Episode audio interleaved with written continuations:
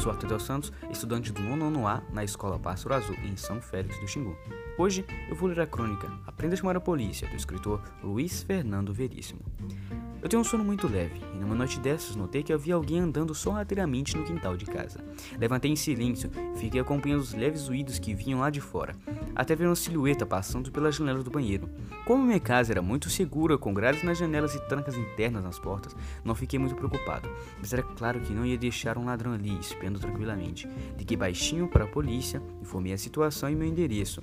Perguntaram-me se o ladrão estava armado ou se já estava no interior da casa. Esclareci que não, disseram-me que não havia nenhuma viatura por perto para ajudar, mas disse que iriam mandar alguém assim que possível.